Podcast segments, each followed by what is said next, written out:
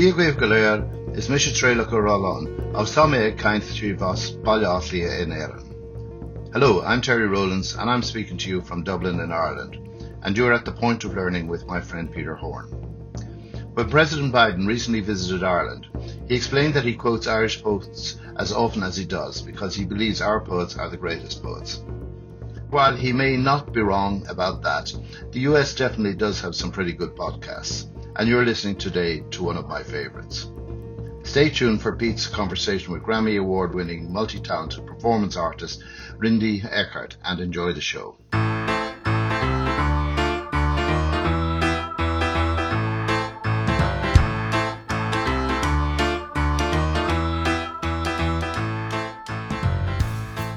On today's show, What happened for me, which was the larger issue, was that all of this stuff became a metaphor for everything else I was doing.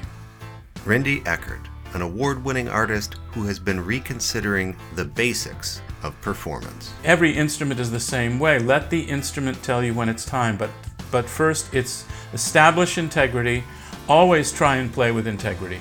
And what is integrity? Then you have to ask what is integrity? Well, integrity is the wedding of intention with action. He shares some of his strategies for engaging the humility of the beginner's mind. we would do this thing where I would have them dance. And then I'd say, I want you to dance badly. They have to think about what is dancing badly. So al- already they're in their bodies in a very different way because they're not thinking about the model of dancing. They're now thinking about what, how do I, you know, how do I contort myself? What, what's my relationship to the rhythm? All that and much more. So let's go.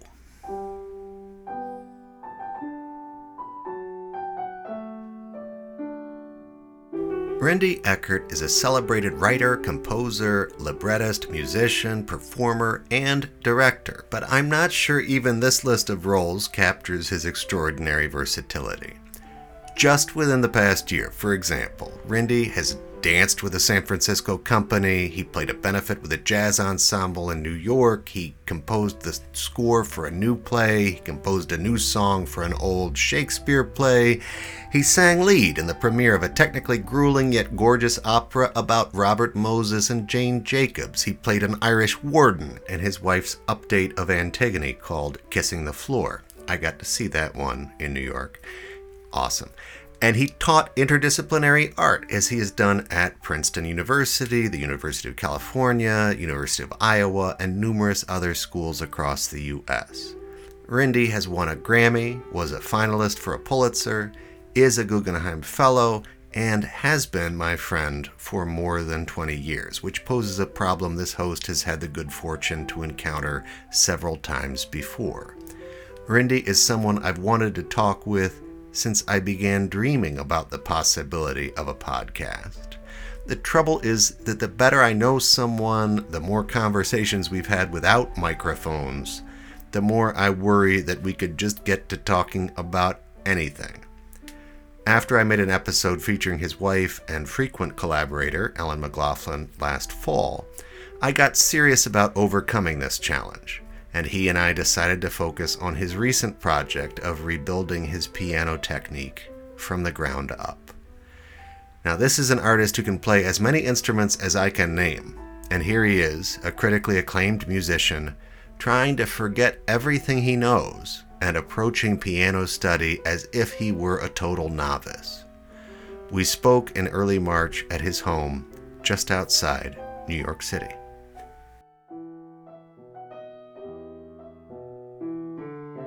As you continue to have this career where it's been decades now, creating original work, touring with it, um, premiering other people's original work, performing in it, um, all throughout this country, all around the world.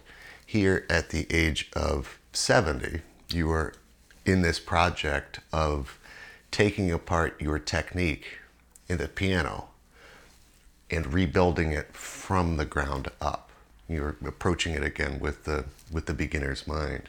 So I wanted to start with what's that like and what what inspired you to to take on this project? Well, COVID was a big was a big impetus, but I had started the project before, and I had always anticipated. I was getting to the point.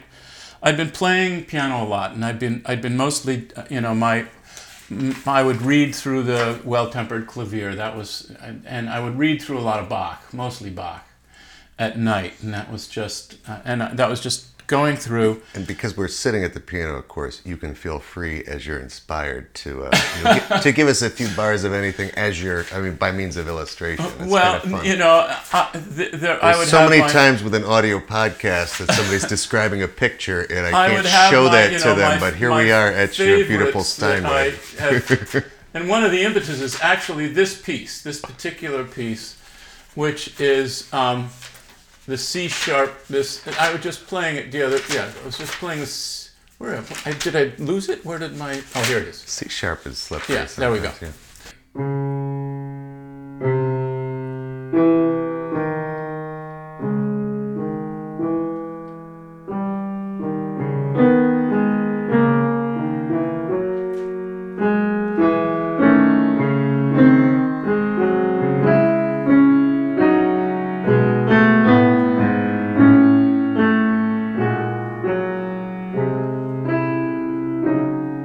So on and so Yep. Forth.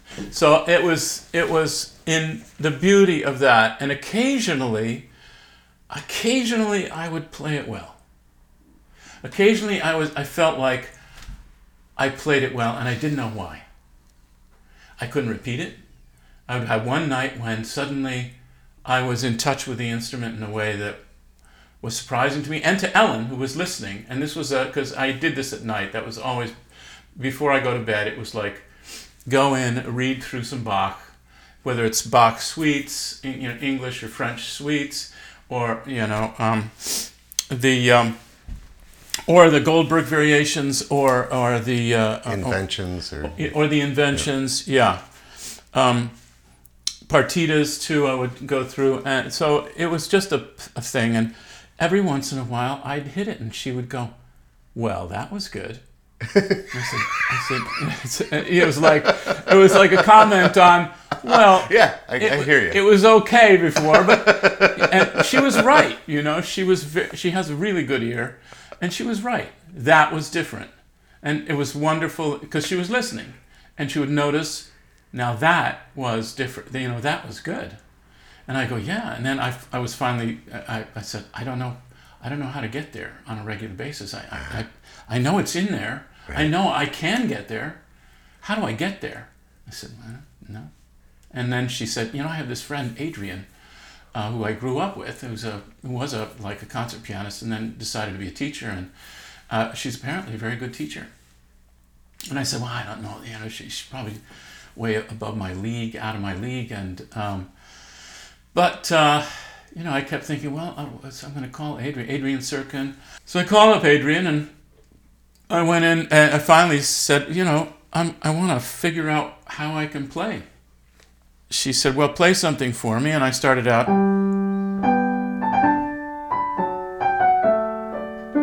And I played that, not actually that well, but but I I played the whole air of the Goldberg variations for her, and her response was, "Well, you know what's remarkable is how how uh, your musical ideas are coming through, even though you have no technique."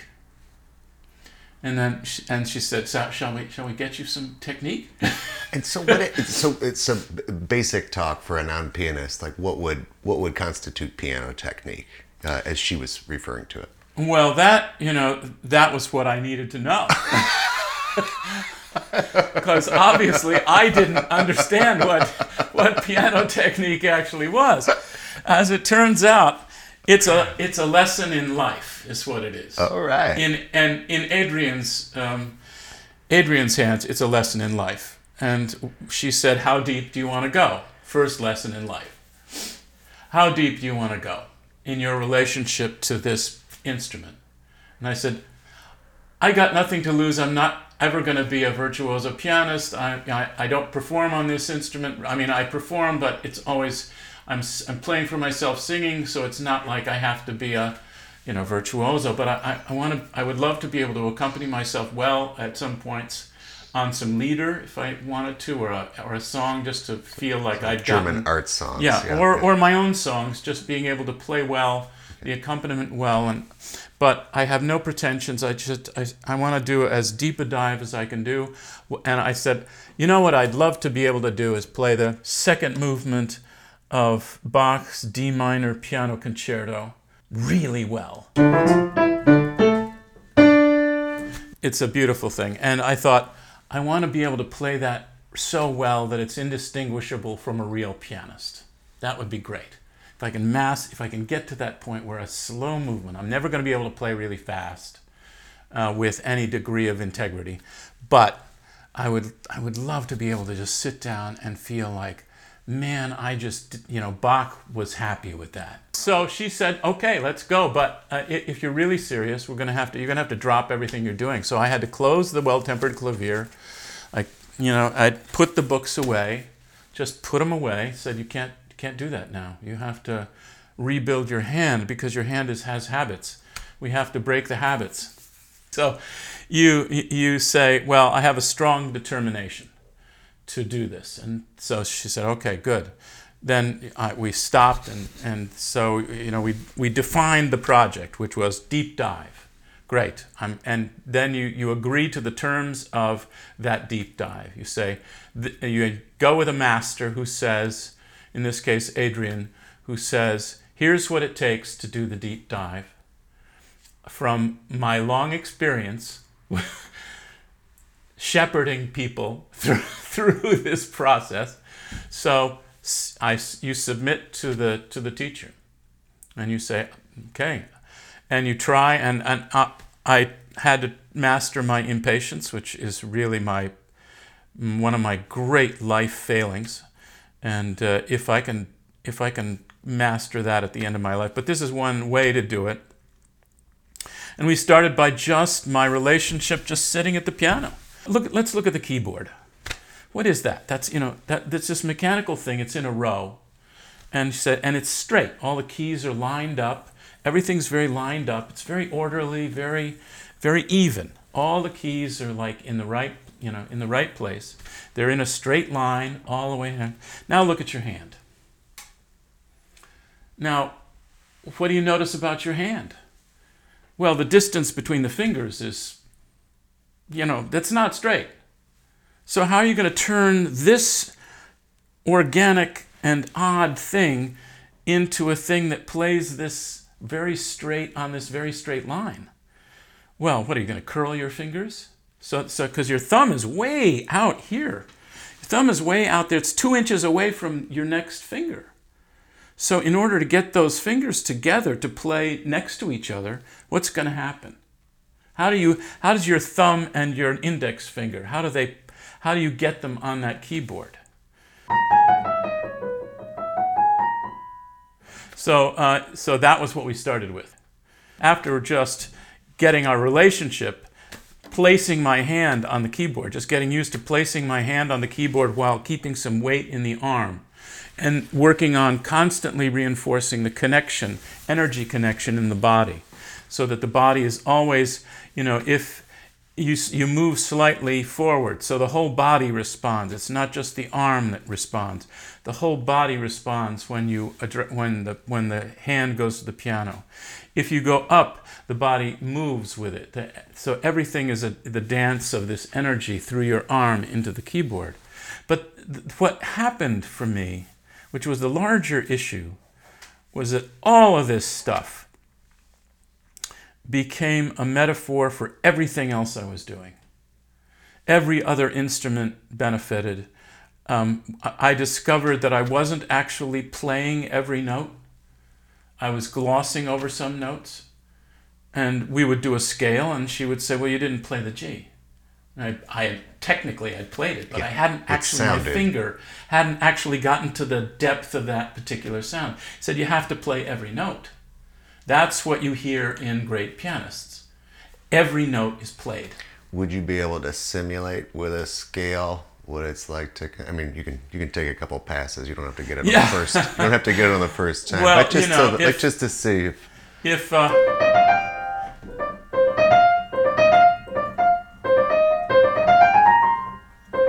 I'll try and get that was sloppy. So it's I'm kind of glossing over the notes. That's much better.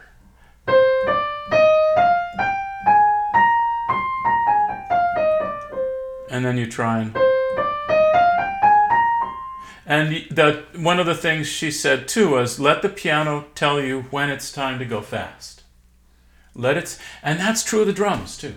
You, you're also trying to figure out how fast can I go before the integrity breaks down.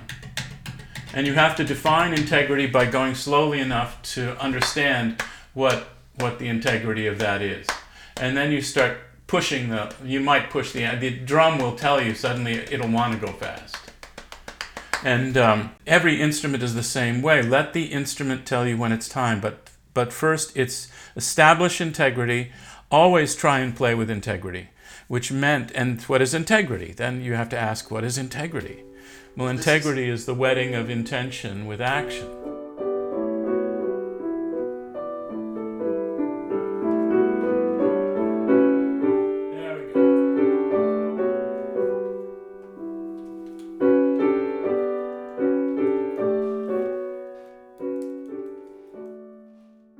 So, Rinde's elegant working definition of integrity and performance is the wedding of intention with action. In other words, there's a marriage between what you're trying to do as a performer and what you actually do. I asked him about how he, as a teacher, challenged students to interrogate their own ideas about integrity. I taught uh, interdisciplinary theater at uh, Princeton for about uh, six, seven years. And um, my class, uh, we often, I, I, I was trying to get them to understand. Uh, we were talking about acting and being on the stage, and and and um, so one of the f- first things I do is I have them dance. Just I have them move their bodies just because they need to move their bodies because the blood is not flowing. It was we had morning classes, and uh, Friday morning, and it was like everybody was just, you know, Comes after Thursday yeah, night. exactly. Big night. And uh, so they were not ready to think or do anything. Um, they were ready to to do what very smart kids like kids at Princeton do, which is they know what thinking looks like. and they can approximate thinking. And they're very facile at that. And then what you try and do is It's made an academic career of it in some cases. yeah. What uh, they're they're basically rehashing what somebody else thought. You know, it's not really their thinking. Yeah. They're not thinking. They're just rehashing what they know other people think about something. Just popping in for a second to say that although I didn't study with Rinde when I was in college, I did attend Princeton as an undergraduate, and I identify with kids who sometimes rehash other people's ideas as if they were original thoughts. I was one of those kids. I'm sharing this less as a humble brag about the college I was lucky enough to attend, and more as an explanation for my extra giggling in through here. I felt seen we would do this thing where I would have them dance. And uh, then I'd say, I want you to dance badly. So then I would put on music and have them dance badly. And then we would, then it was uh, We'll fun. just we'll just double click because again, I think the Princeton context is important. yeah, You're asking for a subpar, a suboptimal performance Exactly. from kids who are trained not to do that. right. okay. So they're trying to dance badly, and very often uh, I'm telling, I- I'm exhorting them while they're doing this. It's no, it's not bad enough. Worse, worse than that, worse than that. So they they have to have to figure out. They have to think about what is dancing badly. So al- already they're in their bodies in a very different way because they're not thinking about the model of dancing. Now they're now thinking about what how do I you know how do I contort myself what what's my relationship to the rhythm all of a sudden they're There is thinking. music. There is now. music for this exercise, or or just they're Oh, yeah. dancing to or dancing They're against. dancing. You know, they're, they're dancing against largely. We talk about you know Okay. dancing against the against the impulse in the in the in the music. Okay. So I, I give them some instruction to keep them, but then they have to do that. And then I then once I'm satisfied they've got something going, then I say, now let's exaggerate that by uh, by fifty percent. And that's an interesting equation. Then they have to think about what is it that I'm Thank God exaggerating. math. Yeah. so and then they have to figure out how they're exaggerating and they're lost in the process. And their bodies now are wild. And you know, they're lost in the process of like getting this thing uh, monster to to um, as you know 150% of like bad. Um, and then then the, the exercise i say okay let's bring it back to 125 and then i start i and then 100 and very often i will solo them at this point. I will solo someone so that everybody can see the process. So i'll say okay you uh, anne uh, you know um, now that and particularly people who are very grotesque it's great because then you can see. And now 125% and then we go back. Now now do that 100 100% again. And now let's go to 95 then i start i start bringing them down to and i get 90 80 70 50% of what you were doing. Are you tricking them into dancing well? i'm What's tricking them into dancing well. And at a certain point and but there are two there are two aspects of this but one is that i'm tricking them into dancing well and they're, and there's they they're no longer thinking about dancing at all And it's working Yeah, because it's because work. they're not because, they're, not thinking. They're about it. not thinking about dancing at all. They're just thinking about what they have to do to get the job done. They're working on fractions. Yeah, they're working on the fractions, and their body is just and and finally we get down to like five percent, and and you know they're moving, you can't see this, but the, there's you know their their bodies, and I and I tell them I want you to keep the image of of what that was in order for you to be acting at five percent. You have to have an idea of what that was initially. So you have to keep the image of the grotesque dance at 100% so that you understand what 5% is. So they have a, you know, their their minds are, you know, involved in this, and you know, and so, and they start moving, and sometimes in these really tiny ways. It's only five percent, but you see the, it's like the there's an impulse in the body that's that's it's like a shorthand of this large thing. And by now, the rest of the class is like watching this dance and they're fascinated. And it's so clear the rest of the room is completely wrapped. And they're watching this, this dance. And uh, I say, okay, let's talk about this. You know, um, we were all fascinated. It was clear everyone was like completely absorbed in your movement. And and why is that? What what is it about that? That at a certain point, and then you know, I said I think about twenty at, at about twenty percent, this started getting really interesting, really good, and we all started like just we were in the project, we were uh, we were waiting for the next chapter.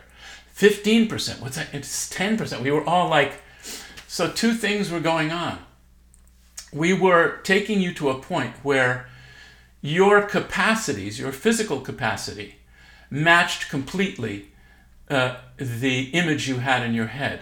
In other words, you you you are dancing this well. Your body is not out of balance. Your body is in balance, and most of the time, people become extremely balanced. They start. They, th- their bodies look like they're on the earth. They look like they're balanced. They, they it's it's as if you said, you know, just you know, wa- sway back and forth now, less, less, less. You have to define what is how much weight goes one way, how much weight goes the other way, and you keep on narrowing it until finally. But what you're doing is teaching yourself about balance. So that's kind of swaying like the pendulum Yeah. of a grandfather clock Yeah, or something like that. Yeah. you suddenly go, oh, you know, because you you you actually took the time to assess your balance And you didn't think about I'm assessing my balance point. You thought I'm going left and I'm going right and I'm now I'm going less left and less right and less but you're that's an assessment right there. It's less this direction and more that direction and less this direction, less that direction, less this direction. Finally you're balanced. You know, but the project had nothing to do with your idea of balance. It's like saying to someone who's never who doesn't know how to relax, relax. They don't know how to relax. You know. Well, well So- sometimes even if you do know how to relax, Yeah. the point where somebody's telling you to relax, that's not like exactly. first on your list. Exactly. That's not first Right on your then. list.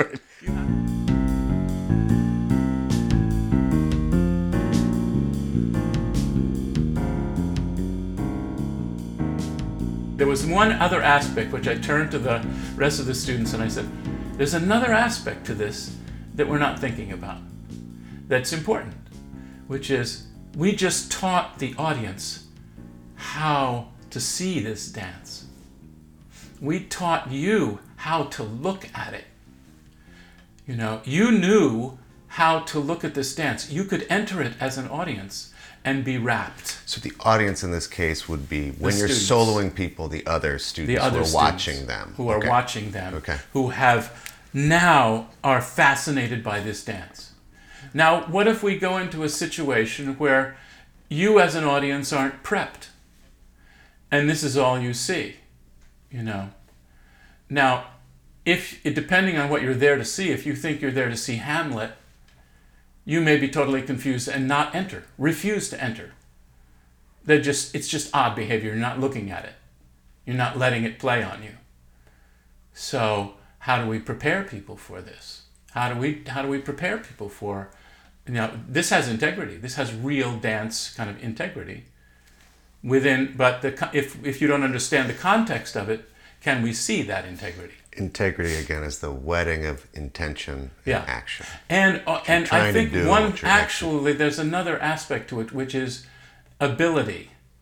Your actual ability to to uh, do it. Well, this was the question I wanted to ask. So, for example, in a, I'm sure it varied from class to class. In a just in a generalized class, about how many people would be comfortable with dance or movement. You know, have like kind of formal training with that, as opposed to people who maybe just come at it more from an acting standpoint or something. Like how how comfortable were these when you talked about ability? This was my question. Like uh-huh. how self conscious were they to begin with in terms of using their bodies to most ex- of these express? most of these people were not not dancers. I had some dancers uh, who were, um, and they were some of my favorite students because they understood the power of abstraction within you know within the performance medium. They were they were they were happy with that with abstraction. They understood what the body can convey. They understood what space meant. So uh, they were, but I, there was a small fraction of them. Because this is what's you know this is what's interesting there's got to be some way and, and i feel like you know we were joking a little bit about the, the use of percentages and probabilities but of course i think that probably served this very useful function of kind of short circuiting the mind's editing i mean you were talking about the mind body relationship Yeah. if a kid goes into this and says like i'm not really a dancer there's a way that you are kind of giving them something else to think about you mm-hmm. know instead of that doubt or anxiety you know neurosis even depending on what it is while they do this exercise and it frees them up it kind of liberates them is that you- Yeah, I think that kind of? I, I think one of the things that bad dancing always did was it was it it it, li- it liberated the dancers as well from their Uh, because everyone was on the same footing. Hmm. Because we would have if you had a dancer they had to figure out I have to dance badly and I've been trying to dance you know gracefully oh, yes. or well or what I, or I know how to dance. And and then you would they would see that they're not as good a bad dancer as some of the that's a great point i hadn't yeah. yeah, and then. I did the same thing. Then we would we would do this regularly. Actually, it was it was a way of of neutralizing their prejudices in a way, uh, and putting them on this on equal footing.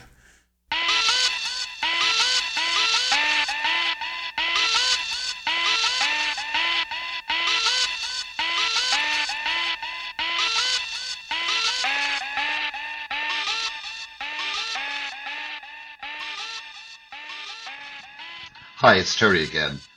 My wife Elizabeth and I met Peter and his wife Robin when we were all touring Cuba in January 2019. A few weeks later, Peter shared with me the podcast episode he made while in Cuba, which he called Learning from Cuba, which particularly looked at education in that island nation. I've been listening to Point of Learning ever since, as I particularly like receiving the American take on US education and related topics of interest.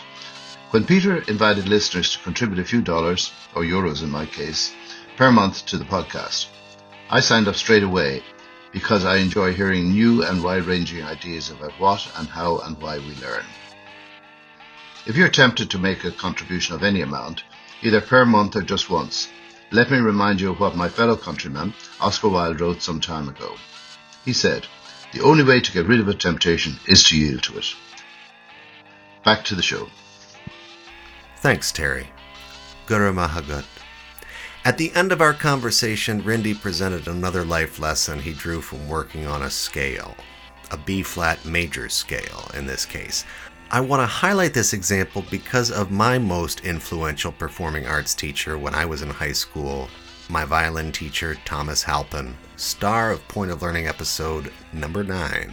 When I was having trouble with some passage in an etude, a study, uh, or a concerto, Mr. Halpin liked to say, a problem is still a problem until you can get into it and out of it.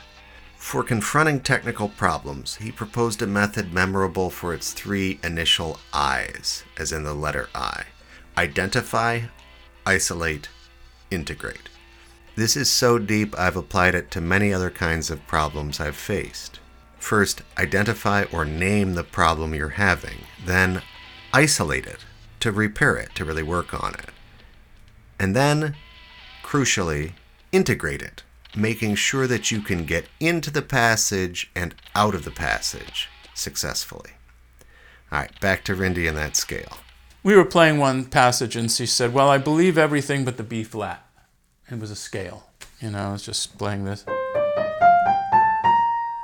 And, you know, she said, I, I believe everything but the B flat and that, you know, and why why do you suppose that is? And I and she, and she said, well, how do you feel about that? What, what do you? And I said, yeah, I know. It's a, I, I don't understand it. I, I can't quite. I, I don't feel like I'm prepared for the B flat. And she said, but the problem isn't with the B flat. She said, the problem started on G. And it manifested itself by the B flat.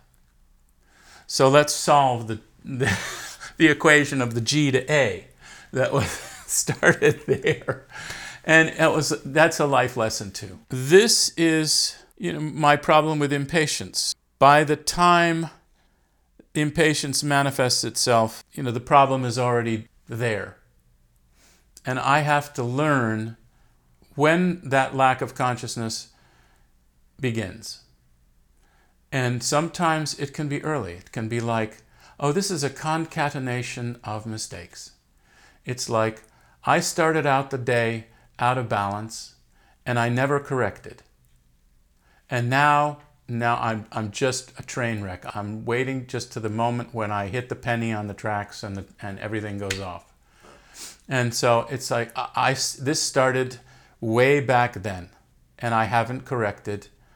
And it reminds me of, of this, this thing in, in Horizon. Horizon is a dazzling performance piece Rinde developed in the early aughts, where he plays a character based on the American theologian Reinhold Niebuhr. At one point, the actors start to build the foundation of a wall, one cinder block at a time. In the piece, there are these two ancient workers who are working on this foundation, which never actually gets built. But uh, at one point, I think in that, and it might, I, I, believe that's in there too, is that idea of if you think that, that that foundation is perfect and that you don't have to make adjustments, the higher you build, the more grotesque the intrinsic errors are going to be. The more, the more they will manifest themselves until the thing topples over. Because you didn't make the initial correction. Your assumption was that it was perfect and so you didn't bother making the corrections that you have to make as you build. You have to adjust for the fact that No layer of this foundation is going to be perfect. You're going to have to find the, you're going to have to adjust for the flaws. You're going to have to, it's not going to be the ideal thing that you, that you think it is. And so the day, it's like that day, it's like, okay, this is the first layer of the foundation and I've already started ignoring the flaws. So let's, let's look at the balance already right away. And uh, I started, uh, you know, I, I started doing something which was helpful at one point. I should get back to it actually. Uh, every morning I started and I looked at the fish on my shower curtain. There's a we, yeah. this beautiful, you know, school of fish on the shower curtain. I said to myself, "You know nothing. You know nothing." You know, this is a vast. This is your pep talk. Yeah, this is my aff- pep talk. Your affirmation. You abs- You know nothing. Let's start out with the with the acknowledgement that you have no idea. You are a fish in water. You are an, in the ocean, and the ocean is like vast and unknowable and mysterious, and you can't possibly grasp the enormity of this. So let's start with that. You are an ignorant thing in the middle of a large ocean. So let's start there. You know nothing about the piano. Now begin. So that's beginner's mind. So it's beginner's mind. You begin, and then what you have to remember is that every minute of the day there should be a recapitulation of, of your understanding of your own ignorance. And I think that's what happens. And, I, and I, acceptance of your own acceptance, right? And that's okay. You don't, you know nothing, and it's and that and way, and that's the way it is. And that way, you're not surprised when, when things don't turn out, and you're not. So therefore, you're less you're less impatient because, well, of course, yeah. yeah. Okay. I got surprised because you know, or it didn't didn't happen the way I thought it would happen because yeah, of course, that's that's you know, I I was ready for that.